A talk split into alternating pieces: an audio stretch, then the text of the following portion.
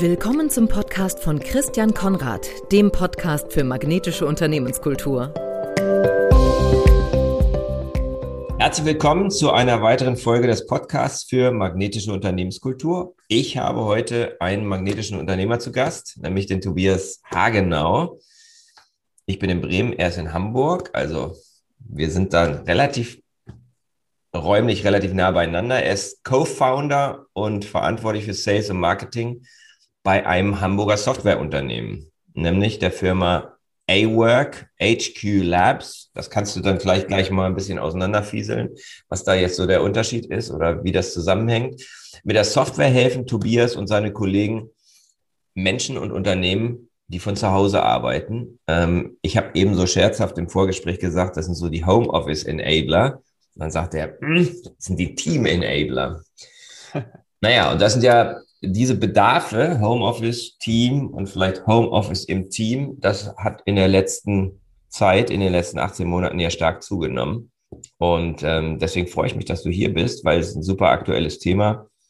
Homeoffice, Team, wie gehen wir miteinander um? In, in der Entfernung, wie schaffen wir Nähe? Also da bin ich total gespannt drauf. Freue mich, dass du da bist. Ja, hallo Christian. Erstmal schön, dass ich hier sein darf, ähm, in der Nord Connection sozusagen. Ähm, und das Thema ist einfach weiterhin in aller Munde. Ne? Wie, wie, wie macht man einfach Teamorganisation auf modernere Art und Weise, als wir uns mhm. das vielleicht die letzten Jahrzehnte so eingeschliffen haben? Äh, und da unterhalte ich mich immer gerne drüber, äh, weil es für uns eine Herzensangelegenheit ist.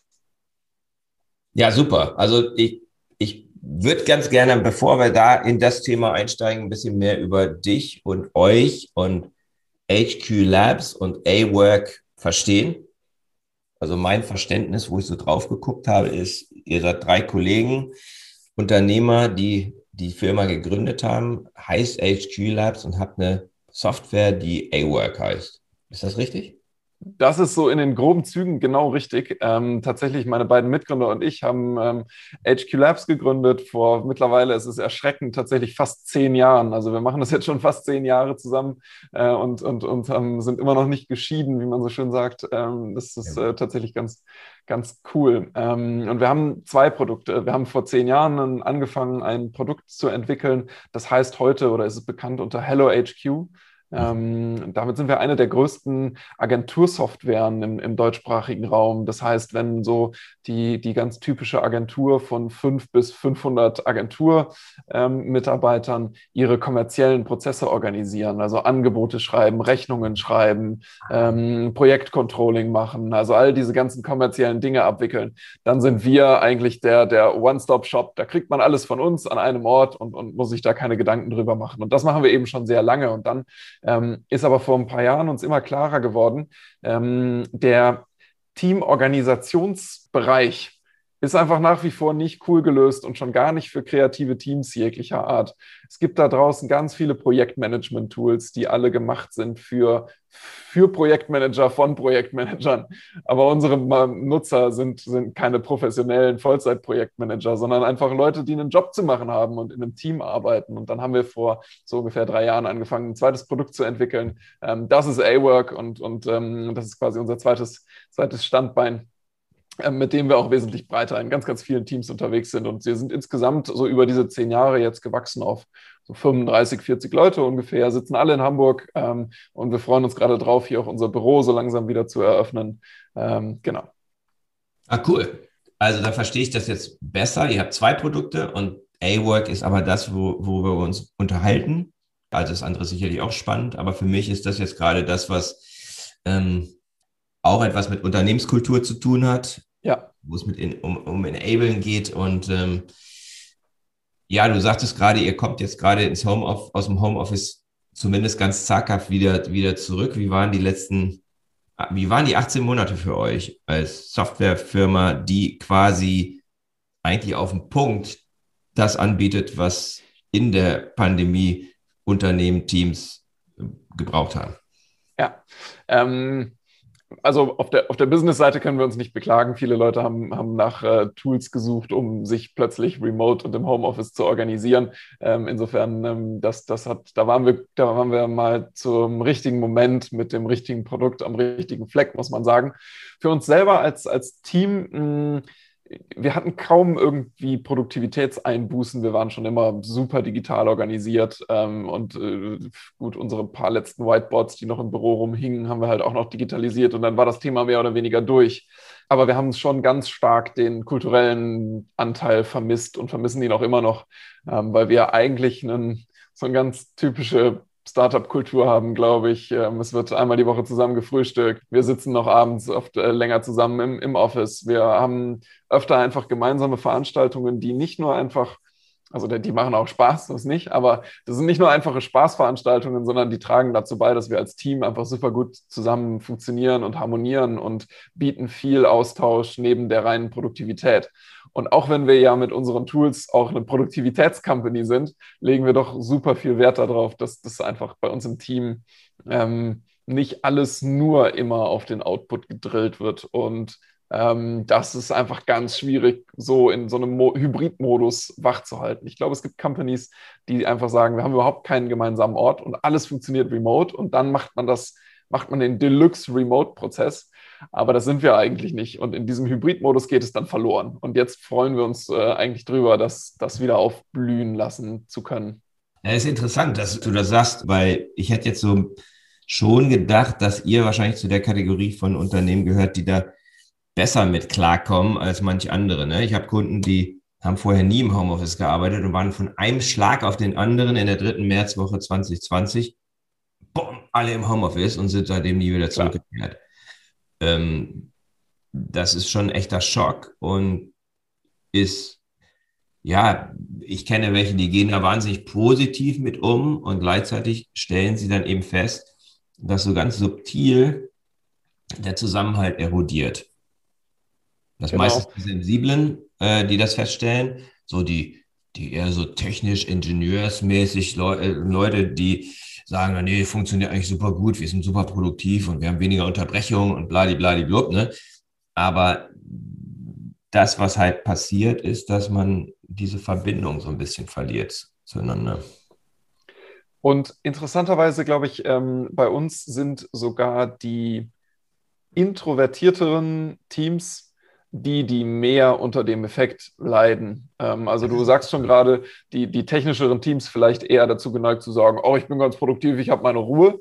Mhm. Ähm, das das hatte bei uns ein relativ schnelles Ende. Ähm, ich habe eher das Gefühl, dass die extrovertierten Teammitglieder ähm, auch einfach andere Möglichkeiten finden, sich einen Ausgleich zu, zu, zu schaffen. Mhm. Reden dann halt über Zoom mit allen Gott und der Welt, ähm, gehen halt spazieren, schaffen sich Möglichkeiten, gehen gerne auf andere Leute zu, um ihre soziale Interaktion aufrechtzuerhalten. Das ist irgendwie ein natürlicher Prozess.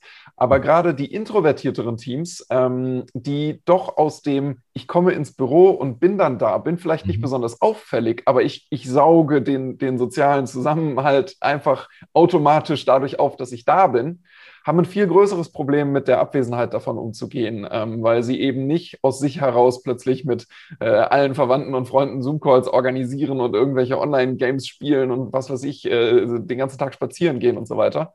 Und dann wirklich ähm, alleine zu Hause sitzen und, und sich wirklich die Decke auf den Kopf fallen lassen. Mhm. Ähm, wo dann auch andere Kommunikationstools wichtiger sind. Also zum Beispiel haben wir bei uns im, im Entwicklungsteam einen Discord-Channel, also so einen Live-Raum, wo man einfach reingeht, gemeinsam Musik hört und einfach losbrabbeln kann und alle hören einen. Das ist in den anderen Teams gar nicht so sehr notwendig, weil da findet sowieso ständig Kommunikation statt. Das heißt, die Messlatte ist, ist dann eine ganz andere, was ich total interessant finde, weil eigentlich würde ich dem, was du eben gesagt hast, so intuitiv sofort folgen. Aber das ist gar nicht das, was wir so beobachtet haben. Spannend. Ja, das ist interessant. Das äh, ist tatsächlich auch konträr zu dem, was ich immer gedacht habe und was ich an mir selber beobachtet habe. Aber, aber das ist interessant. Was habt ihr denn als, also was ich mir vorstellen kann, aber da kannst du mich vielleicht jetzt auch aufklären, ist, dass ihr als junges Startup und als Digital Natives vielleicht doch ein bisschen mehr Möglichkeiten entweder schon gehabt habt oder entwickelt habt, um diese Verbindung dann doch irgendwo herzustellen. Zwar nicht so, wie man sich wünscht, aber eben besser als nix. Was waren da so eure Top-Tools oder eure Top-Gewohnheiten, die ihr entwickelt habt über die Zeit? Mhm. Es gibt so ein paar ganz einfache Sachen, die wir gemacht haben, die jetzt auch nicht das Rad neu erfunden sind, aber die doch uns geholfen haben. Wir haben einen ähm, wöchentlichen zufällig zusammengewürfelten Social Call organisiert und alle, also kurz vor, wir kontrollieren das jetzt, ob ihr das auch wirklich macht, also wirklich sehr äh, nachdrücklich gemacht, dass wir das gerne möchten, dass diese, diese Treffen auch stattfinden. Ähm, da haben wir eine App für genutzt, die das einfach zusammenwürfelt. Ja, jede Woche wird man mit jemandem anderen, irgendwem aus der Company zusammengewürfelt.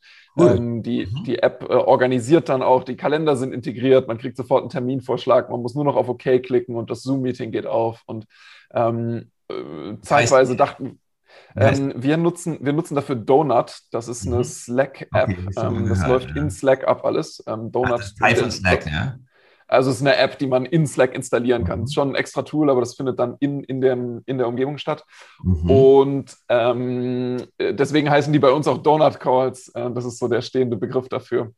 Cool. Aber das hat sich wirklich bewährt. Ähm, weil es dann einfach doch wirklich Leute gibt, die man einfach nie trifft. Und ähm, bei uns, so wie gesagt, 35, 40 Leute, wenn man das jetzt über ein Jahr lang macht, kommen irgendwann die gleichen Paarungen wieder zustande. Aber auch gerade in größeren Teams ist es, glaube ich, nochmal eine Bereicherung, die man selbst im analogen Zeiten fast nie hat, weil wir einfach ganz knallhart alle Ebenen und alle Teams und Funktionen durcheinander würfeln. Und ich glaube, diese zufälligen Begegnungen im Team sind einfach top. Und eine halbe Stunde kann wirklich jeder. Und wenn man nach 20 Minuten keine Lust mehr hat, kann man auch auflegen. Aber die kann ja. jeder mit ein bisschen ja. Smalltalk füllen und man erfährt ein bisschen was über das Team, in dem man arbeitet.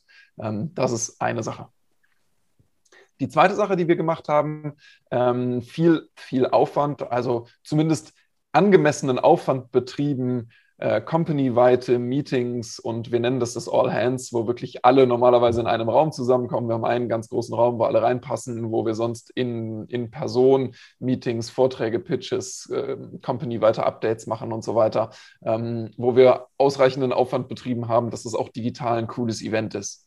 Mhm. Ähm, uns ganz viel Gedanken gemacht, wie läuft Feedback ab in so einem Remote-Setting, weil es kann nicht mehr einfach jeder so einfach seine Zustimmung oder Abneigung irgendwie äh, kundtun.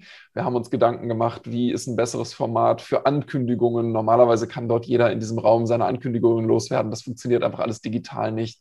Ähm, wie schafft man eine gewisse Ruhe und was Spezielles, was sonst einfach dadurch kommt, dass alle in diesem Raum zusammenkommen und man ummöbliert und all solche Dinge einmal die Woche, geht ja digital nicht. Jeder sitzt weiter vor seinem Laptop und schaltet nur den nächsten Zoom-Call an. Das heißt, es gibt eine Musikeinleitung, es gibt eine gewisse einheitliche Moderation, es gibt äh, Zeit für Smalltalk in dieser Einleitung. Also lange Rede, kurzer Sinn. Wir haben nicht einfach nur das Meeting jetzt auf Zoom verlagert, sondern wir haben einmal von vorne bis hinten drüber nachgedacht, wie können jetzt diese verschiedenen Bestandteile die digital funktionieren. Und das haben wir eigentlich mit fast allen Sachen gemacht, die in dem Stil ablaufen. Ähm, ja, und ich glaube, das sind so die zwei großen Dinge, die wir gemacht haben, mhm. ähm, um dafür zu sorgen, dass es digital auch funktioniert. Mhm. Ja, also was, was, was du jetzt gerade sagst, glaube ich, unheimlich wichtig, dass man eben nicht einfach nur das, was man analog macht oder was man live macht und in, in, in Persona macht, ähm, einfach nur über, also so überträgt, sondern sich überlegt, wie ist eigentlich die, das Erlebnis, was jeder einzelne Teilnehmer hat und wie kann ich das, ähm, wie kann ich das so gestalten, dass was Ähnliches passiert, wie wenn wir uns tatsächlich persönlich treffen. Und das ist eben manchmal nicht so das unmittelbar, äh, unmittelbare. Also ich habe es erlebt bei, bei, einer, bei einer regelmäßigen großen Veranstaltung, an der ich einmal im Vierteljahr teilnehme. Und was die gemacht haben, und das sind mehrere hundert Leute, äh, was die gemacht haben, ist, dass die Zoom mit einem Tool kombiniert haben, was Remo heißt. Ich weiß nicht, ob du das kennst. Kennst du Remo? Remo kenne ich nicht. Ich äh, könnte mir vorstellen, so eine Konferenz, wo man so an Tische gehen kann und in Räume gehen kann und sowas. Genau, man geht, man geht an, also man geht an Tische und du hast, du kannst es unterschiedlich konfigurieren, also als Tische und Sofas. Äh, Tische sind meistens fünf oder sechs Leute und du kannst halt hin und her gehen. Du kannst halt dir aussuchen, aha, da sitzt jetzt zum Beispiel der Tobias, mit dem möchte ich gerne reden. Also gehe ich an den Tisch, wo der Tobias sitzt oder aber ich sage, ich möchte zu dem Sebastian, der sitzt da auf so einer Couch, dann sitzen wir dann zu zweit. Da kann keiner Dritter mehr dazukommen, weil ich möchte mal gerne mit ihm so ein One-on-One -on -One haben. Ähm, und das Schöne an diesen Tischen ist, weil ich das von runden Tischen in, in großen Konferenzen, wenn du mit 100 Leuten in einem Raum sitzt, kenne ich das auch, wie das da ist. Und das ist toll, weil du hast dann plötzlich so ein, so ein, so ein, so ein Murmeln. Was aber der Nachteil ist, du kannst dich wirklich nur mit einer Person unterhalten, weil selbst der, der 2,50 Meter weiter sitzt, den kannst du nicht mehr hören, weil es einfach zu laut ist. Und in diesem Setting, in diesem digitalen Setting, kannst du locker mit fünf Leuten um diesen Tisch rumsitzen. Du siehst dich und du kannst jeden verstehen und hören. Ganz interessanter Effekt. Ne? Da ist sozusagen, ich möchte nicht sagen, das Digitale ist besser als das, als das, als das Offline, aber es hat einen Vorteil gegenüber dem, wenn es darum geht, auch zu connecten und sich mit Leuten auszutauschen. Ja, das fand ich, und ich finde meine, auch von, meine Top-Erfahrung so aus dem, aus dem Bereich. Hm. Ich finde auch von, von all den Veranstaltungen, die digitalisiert worden sind in den letzten Monaten, sind viele nicht aufgewertet worden dadurch, sondern bei vielen fragt man sich, na ja, ich hätte mir das jetzt auch einfach als YouTube-Video irgendwann angucken können. Ich hätte die Veranstaltung nicht gebraucht. Da hätte jetzt jemand auch ganz gemütlich zu Hause sitzen können, das aufnehmen können. Ich hätte mir das auf YouTube angeguckt und wäre genauso bereichert worden wie vorher, ohne das ganze Anmelden, Einloggen, alles gleichzeitig, alles synchron, super Aufwand für keinen Mehrwert. Mhm. Ähm, und dann gibt es, finde ich, so einige Veranstaltungen, die herausstechen, die wirklich durch die Interaktivität wirklich ausnutzen, ähm, die diese Möglichkeiten des, des digital besser und, und direkter miteinander kommunizierens ähm, ausnutzen, ähm, die einfach witzige Dinge ausprobieren, die nur im Digitalen funktionieren, wie plötzlich um zwei Leute, wie du gerade sagst, um zwei Leute rum irgendwie die Schallschutzmauer aufbauen und sicher sein, dass man plötzlich einen privaten Raum hat. Mhm. All diese Dinge, die halt im Digitalen funktionieren, ähm, auszunutzen. Und dann plötzlich wird doch ein Event draus. Dann merkt man plötzlich, mhm. oh, ich gehe jetzt doch gerne hin, weil ich habe was zu tun. Ich sitze nicht nur einfach auf meinem Schreibtischstuhl, was ich eigentlich lieber auf meinem Sofa machen würde, sondern ähm, ich habe was zu tun. Ähm, und das das, mhm. glaube ich, macht den, den Erfolgsunterschied, ob so eine Veranstaltung eben digital klappt oder nicht. Ja, der neueste, da möchte ich jetzt gar nicht zu abdriften, aber ich hatte, ich hatte eine, eine, eine Kollegin hier im Podcast, äh, die Sandra, auch aus hier aus Bremen, die macht Virtual Reality Events. Und das ist halt nochmal eine total abgefahrene neue Dimension, ähm, wo Dinge möglich sind, die man halt nicht für möglich hält für mich ist das erstmal, ich habe da eine ganz große, große erstmal Entfernung zu, weil mit Avataren und so, da bin ich irgendwie nicht so, also vielleicht bin ich da zu alt zu oder so, aber ähm, das ist super spannend, weil man da nämlich, und das ist, glaube ich, der entscheidende Punkt, und da kommen wir dann gleich auch nochmal auf eure, auf eure, äh, eure Software zu sprechen, weil das, was du eben gerade gesagt hast, dass halt manche Events eben diesen Mehrwert nicht bieten, das, was wir vergessen, glaube ich, manchmal ist, dass das Entscheidende ist, wenn wir so zusammenkommen, ist das Erlebnis.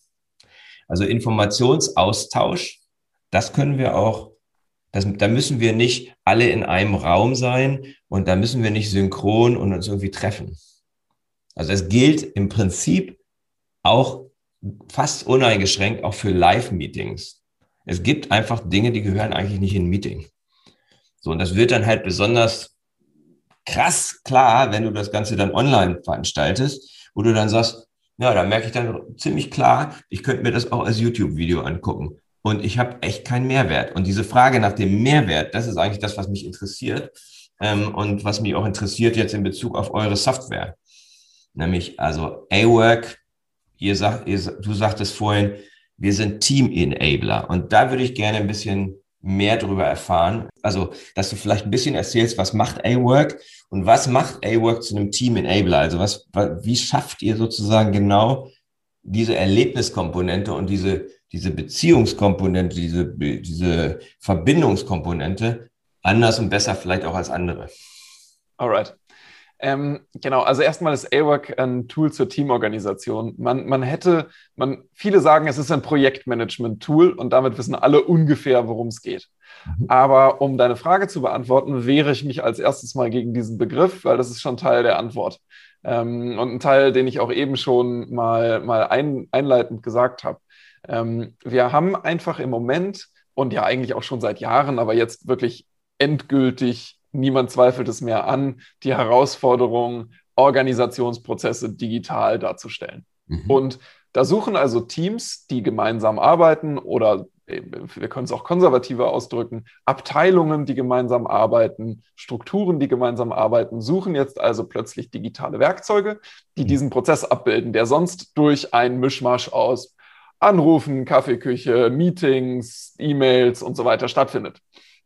Und finden dann eine Organisationsform, die das schon immer macht, nämlich die Projekte. Denn im Projektmanagement ist es schon immer so. Leute werden zusammengewürfelt, sitzen vielleicht in verschiedenen Unternehmen an verschiedenen Orten und arbeiten temporär gemeinsam miteinander, haben keine gemeinsamen Kommunikationslinien, weil sie werden mhm. zusammengewürfelt auf Projektbasis. Und mhm. deswegen gibt es Software, die sowas macht. Das findet man und dann überträgt man diese Projektmanagement-Methoden auf das, was da eigentlich passiert. Da passiert ja kein Projektmanagement, sondern da passiert Teamarbeit.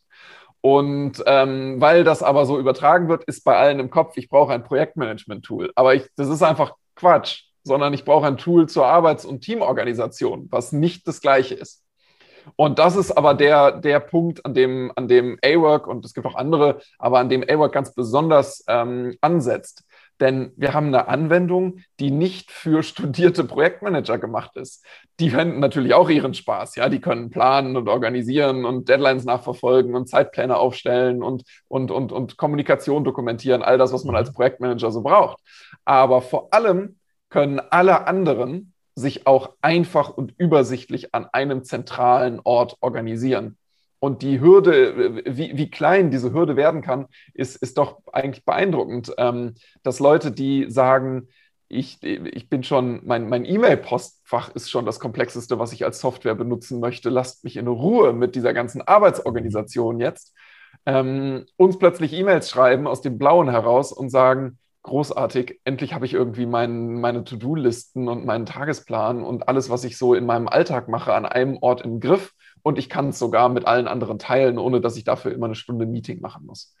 Ähm, und das ist, das ist, glaube ich, sehr bereichernd. Also in vielen Organisationen, gerade die, die vielleicht noch nicht ganz so digital sind, haben sich einfach über Jahrzehnte Arbeitsmethoden eingebürgert, mhm.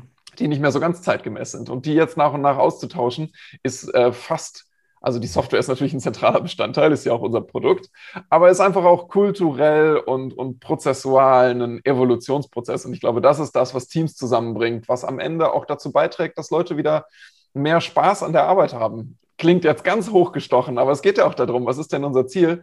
Naja, wir wollen Leu vermeiden, dass Leute äh, in Meeting-Frust, E-Mail-Flut, To-Do-Listen, Wahnsinn und, und Kalenderüberlauf untergehen, indem wir Strukturen, Prozesse und auch ein Tool vorschlagen, was diese Organisation vereinfacht. Ähm, und das ist, das ist das, was wir mit A-Work machen. Das klingt total super. Und gleichzeitig kommt pop, pop bei mir gleich eine Frage auf, was ist denn dann der Unterschied zu Microsoft Teams? Das ist eine total berechtigte Frage.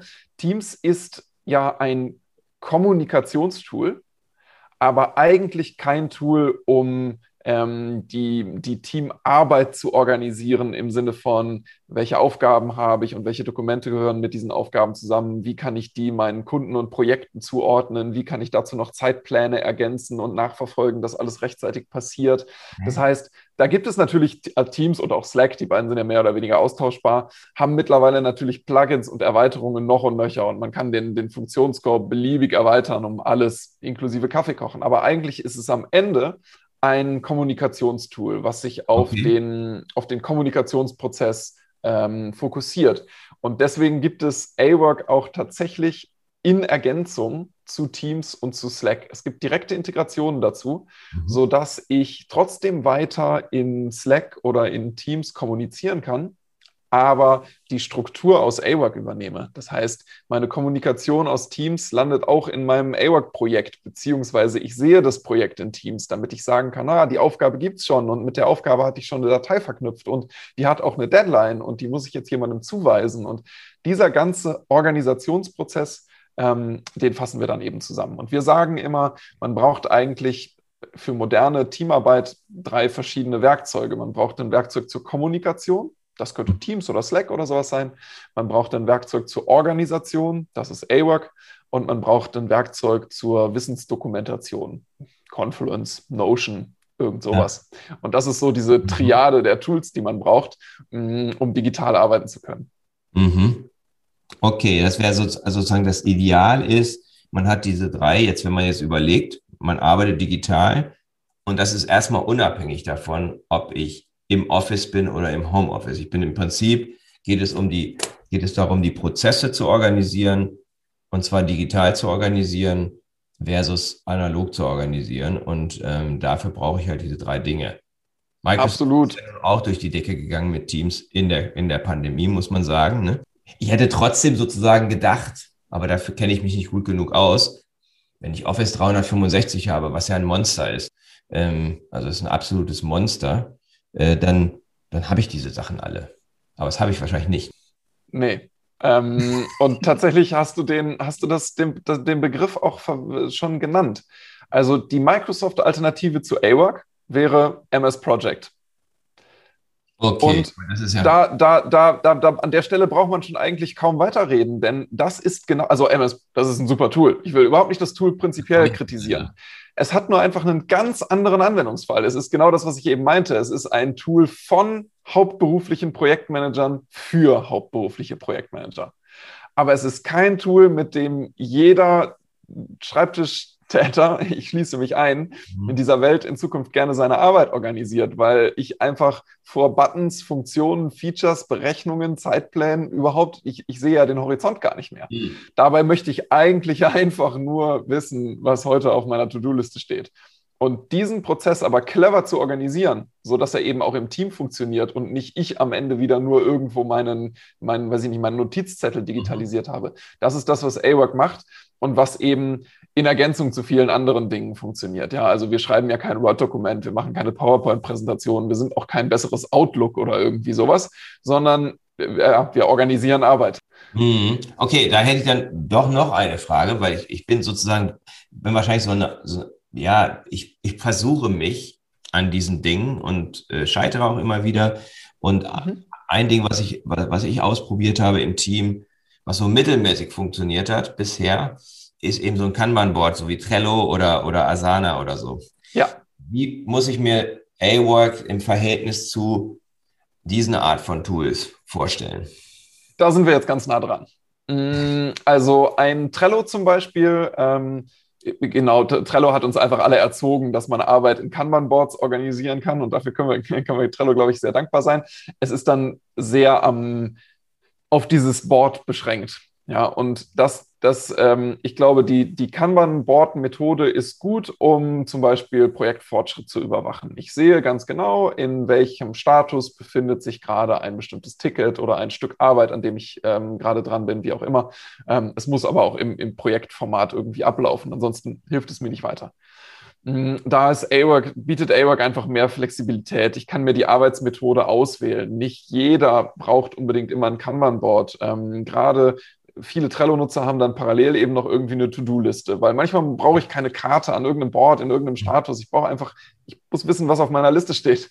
So, sowas bietet AWork dann direkt an. Oder ähm, wir haben viele Kunden im, im Beratungs- und Agenturbereich, die einfach mit ihren Endkunden dann Zeitpläne aufstellen müssen, Dinge im, im, im zeitlichen Überblick planen müssen. Die brauchen also Zeitpläne. Und ähm, das ist dann auch wieder in AWork direkt umwandelbar. Ich kann also aus dem Board meine Liste machen, aus der Liste meinen Zeitplan und ähm, dazwischen hin und her wechseln. Das heißt, jeder findet auch die Arbeitsmethode auf eine einfache Art und Weise wieder, die zu dem jeweiligen Team passt.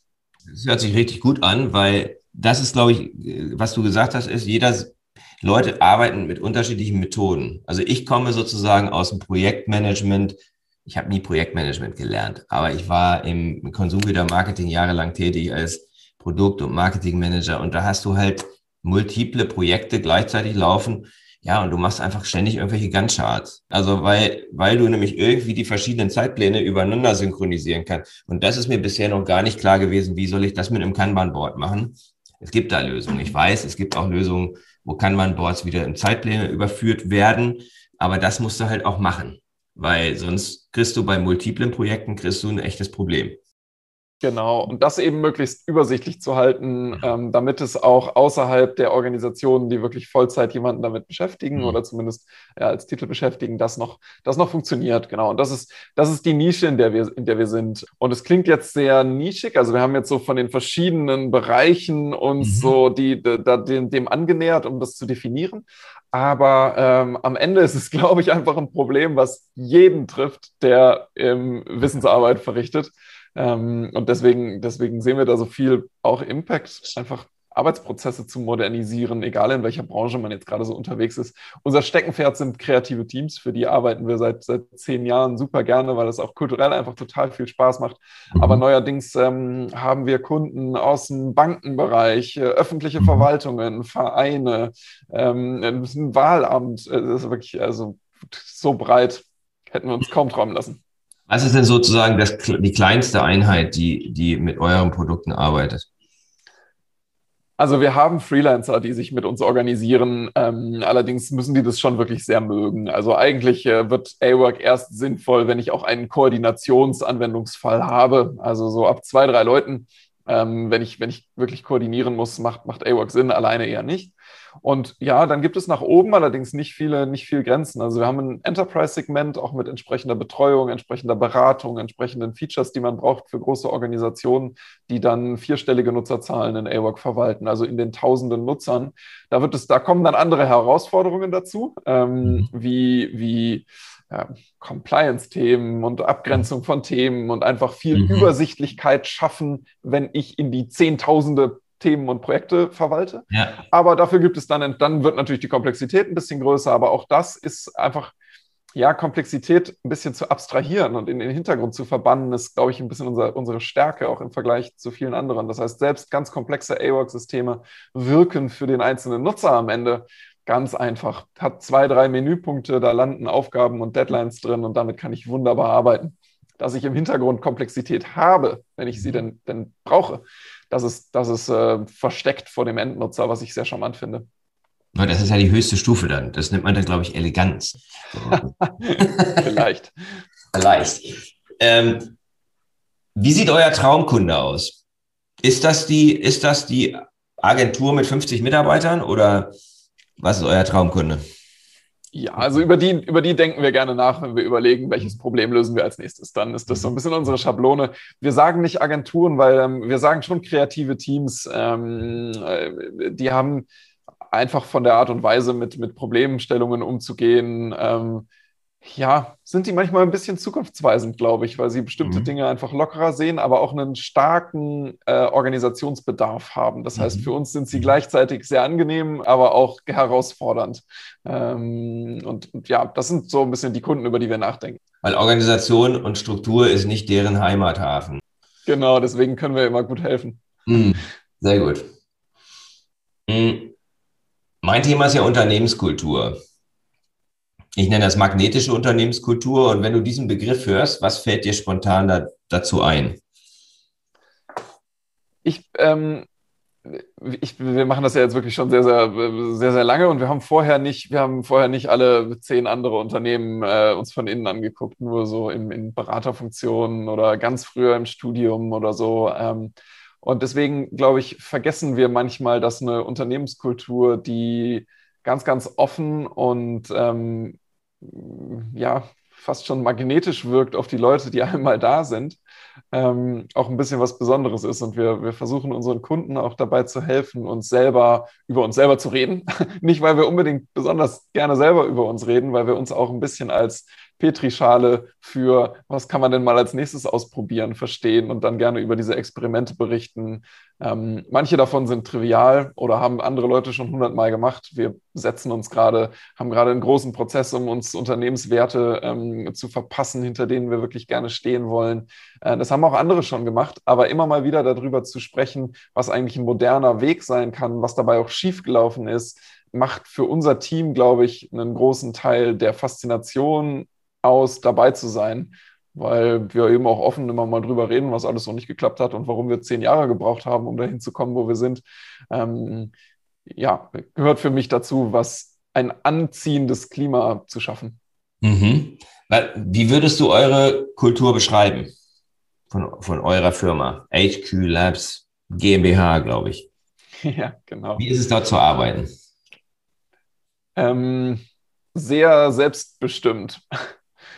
Okay. Das heißt, man, man, alle bei uns im Team können, wenn sie, wenn sie mögen, sehr, sehr schnell Verantwortung für ihre Themen übernehmen und sind aber auch gefordert, sich selber zu organisieren. Es äh, gibt wenig operative Guidance. Mach heute dies, mach morgen das. Ähm, arbeite auf eine bestimmte Art und Weise an irgendeinem Problem. Ähm, ich glaube, am meisten aufgehen tut man bei uns, wenn man Lust hat, sich selber zu, hinter sein Thema zu klemmen und allen anderen zu erklären, was jetzt als nächstes der sinnvolle Schritt wäre. Und dann ist auch in der Regel, äh, also solange das Argument sinnvoll ist, ist in der Regel immer Budget, Zeit und ähm, Unterstützung da, um das dann auch umzusetzen. Und das zu fördern, ist auch was, wo wir uns im Moment ganz intensiv mit beschäftigen, ähm, weil es für uns auch angenehm ist und auch als das Gründerteam ganz doll dahinter steht, zu sagen, wir wollen eben mit Leuten arbeiten, mit denen wir gerne zusammenarbeiten und die ihre Themen auch einfach voll im Griff haben. Das ist einfach angenehm zu sehen und macht Spaß. Das sind ja nicht alle. Also es gibt ja durchaus Leute, die sagen, hm, ich möchte gar nicht so viel Selbstständigkeit. Ich möchte gerne jemanden haben, der mir sagt, was ich tun und lassen soll. Und es ist auch, also ich glaube, unsere Art und Weise daran zu gehen, ist auch anstrengend. Also ich kann mir schon, ich, ich, ich, habe Verständnis dafür, wenn jemand sagt, lass mich mal in Ruhe. Ich gehe irgendwo hin, wo ich einfach das, wo es einfacher ist, wo ich mir nicht auch noch immer alles selber überlegen muss. Habe ich Verständnis für, wird bei uns aber nichts. Wird nichts, ne? Genau. Nee, also, denn, denn, denn, ihr habt den Grundsatz, dass ihr euch die Leute, dass ihr gerne mit den Leuten arbeitet, wo es, wo es euch selber Spaß macht zu arbeiten. Ne? Das ist so ein bisschen, das nehme ich so mit, das ist so eine Maxime. Habt ihr, habt ihr, fällt es euch leicht, Leute zu finden? Nee. ähm, nein, wir tun uns durchaus schwer. Wir haben auch immer Stellen ausgeschrieben, weil wir einfach manchmal wirklich sehr, sehr lange suchen und zwar auch in den verschiedensten Bereichen. Also natürlich die, die Entwickler zu finden, ist einfach, da, da brauche ich nichts, das geht jedem gleich. Gibt wenige, sind schwierig zu finden und dann auch noch coole Entwickler zu finden, ähm, ist schwierig. Aber äh, auch in den anderen Bereichen. Also ich habe gerade eine richtig tolle Sales-Stelle offen, zum Beispiel ein Sales Consultant oder eine Beraterin. Ähm, wir haben eine richtig coole Stelle im Marketing für Marketingmanagerinnen offen. Ähm, wir haben Berater, wirkliche direkte Beraterstellen offen. Und es ist trotzdem gar nicht so einfach, äh, Leute zu finden, die dann dieses Quäntchen Selbstorganisation und unternehmerischen Spirit mitbringen, nach dem wir suchen. Und deswegen äh, tun wir uns manchmal sehr schwer. Und mein Kalender quillt über mit Kundenterminen, weil ich ständig einspringe, weil da niemand ist im Moment. Mhm. Aber trotzdem dauert es einfach sehr lange. Mhm. Und äh, was ist der, was ist sozusagen, gibt es so etwas wie ein Schlüssel Kriterium, nach dem ihr dann auch aussucht. Also ich will es mal ein bisschen anders ausdrücken. Ne? Ich habe, ich hab, äh, mein erster Job war bei Unilever und Unilever hatte zu der Zeit, das war noch in den 90er Jahren, hatte ein Assessment Center, das ging über zwei Tage. Und ähm, wenn ich sozusagen zurückblicke und ich bin auch Gründer von dem Unilever Alumni Club und so, das, was die Leute irgendwie immer ausgezeichnet hat, die da waren, waren besonders hohe, hohes Maß an Sozialkompetenz Sozial- und Kommunikationskompetenz. So, das wusste ich damals natürlich nicht. Und dann gab, da hast du dieses zwei Tage Assessment Center und da machst du da verschiedene Übungen und Aufgaben und ähnliches. Und im Nachhinein habe ich mich gefragt, was war jetzt die entscheidende Übung? Und da gab es eine Übung, da saßen, da war man dann zu viert, zu viert oder zu fünft und hat eine Aufgabe bekommen und drumherum saßen lauter Mittelmanager aus der Organisation und haben beobachtet. Und das war die Key-Übung. Das war die Hop- oder Top-Übung. Es gab so ein paar Dinge, wenn du dann analytisch nicht gut genug warst, bist du durch irgendein so ein, so ein Intelligenztestings da durchgefallen. Ne? Aber das war das Ding, wo sie geprüft haben, passt er zu uns oder passt er nicht zu uns? Habt ihr auch sowas? Ähm, so ähnlich.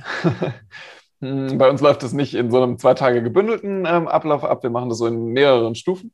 Mhm. Aber da gibt es auch in der Tat einen, einen festen Bestandteil in unserem Auswahlprozess. Ähm, wir nennen den auch Teamfit ganz offiziell, wo sich mindestens zwei Gründer ähm, eine Stunde lang Zeit nehmen, um mit äh, Kandidaten und Kandidatinnen drüber zu sprechen, was sie antreibt, was sie begeistert, wie sie gerne arbeiten wollen, wie sie sich ihren idealen ähm, Arbeits- und Lebensalltag vorstellen, welche Themen außerhalb des, des Jobs äh, sie sich für begeistern können und warum und ähm, weil uns interessiert, ob jemand einfach begeisterungsfähig ist. Ich glaube, wenn ich eine, wenn ich eine, eine, eine Eigenschaft nennen sollte, neben irgendwie, wie du gerade schon sagst, analytischen, technischen Skills und so, ohne die es natürlich einfach nicht geht, ohne die man durch das fachliche Raster fällt.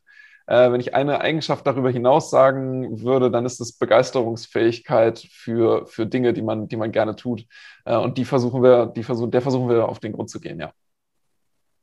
Das ist sozusagen wenn man, wenn jemand bei euch anheuert, dann ist eine notwendige Bedingung Begeisterungsfähigkeit. Da gibt es noch ein paar andere, ne? Aber das ist, das nicht da ist, sorry.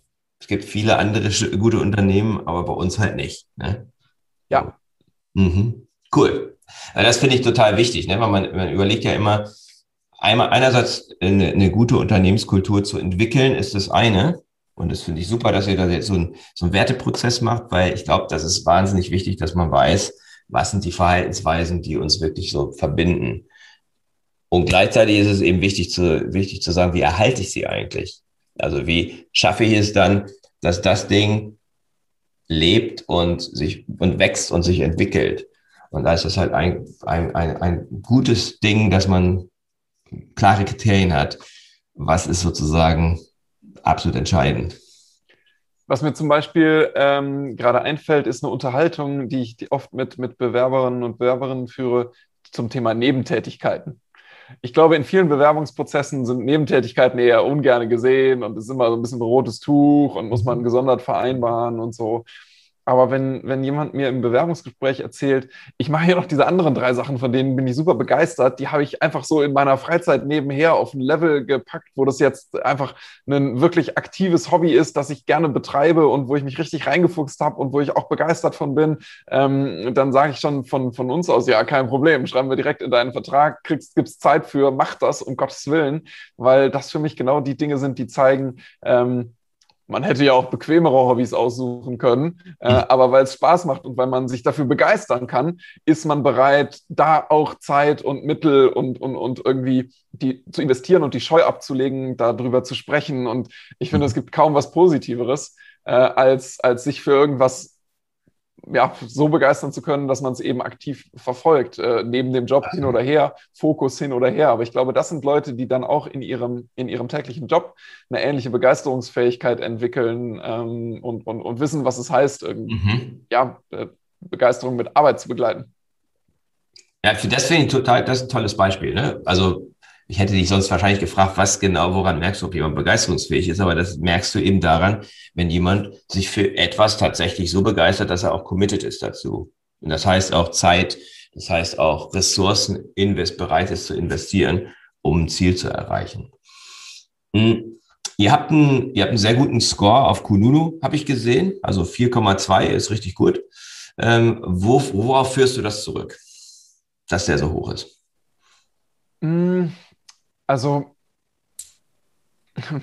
ich glaube, das ist eine Mischung daraus, dass wir wirklich uns viel Mühe geben, uns um unser Team zu kümmern und eine Arbeitsatmosphäre zu schaffen, in der es wirklich Spaß macht zu arbeiten. Mhm.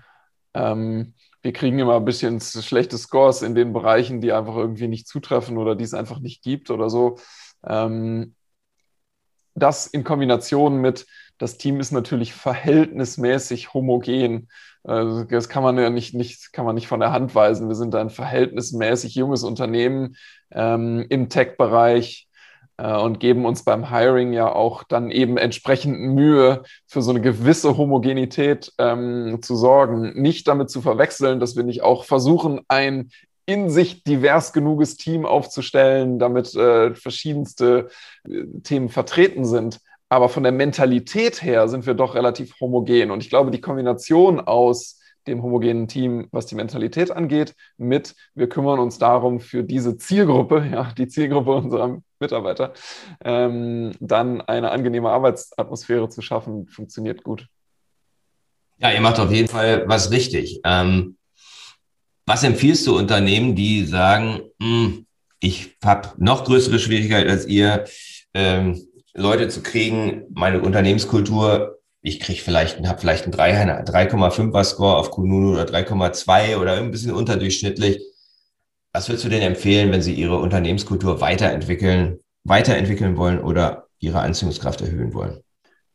Mm, auf jeden Fall, ähm, ich, ich, kann jetzt ja nur aus, aus, aus äh, Gründer- und Geschäftsführersicht sprechen, aber auf jeden Fall ganz, ganz selbstkritisch mal hinterfragen, ob die Gründe, die zu negativen Bewertungen führen, eigentlich welche sind, die man bewusst herbeigeführt hat oder die sich irgendwie eingeschlichen haben. Mhm. Und ich glaube, es gibt einfach auch manchmal Unternehmenskulturen und, und Gründe, warum sich Mitarbeiter und Mitarbeiterinnen beklagen, wo man als ähm, Geschäftsführung sagt, ja, mag sein, dass das einigen nicht schmeckt, aber ich habe mich trotzdem bewusst dafür entschieden, weil ich glaube, es ist wichtig für das Unternehmen, dass wir so funktionieren. Und wenn dem so ist, hat man wahrscheinlich eher ein Problem in der Auswahl.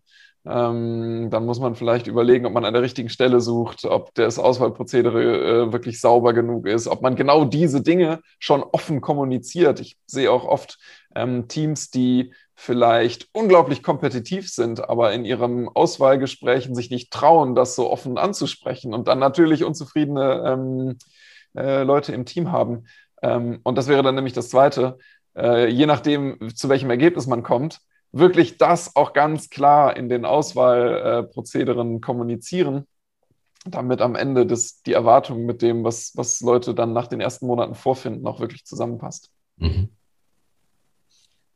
Gibt es andere ähm, Unternehmen oder auch Unternehmen mehr, wo du sagen würdest, die sind wirklich ähm, magnetisch, die sind wirklich anziehend, die haben etwas geschaffen, wo Leute unheimlich gerne hinkommen und mit denen ich mich vielleicht auch nochmal so wie mit dir unterhalten sollte?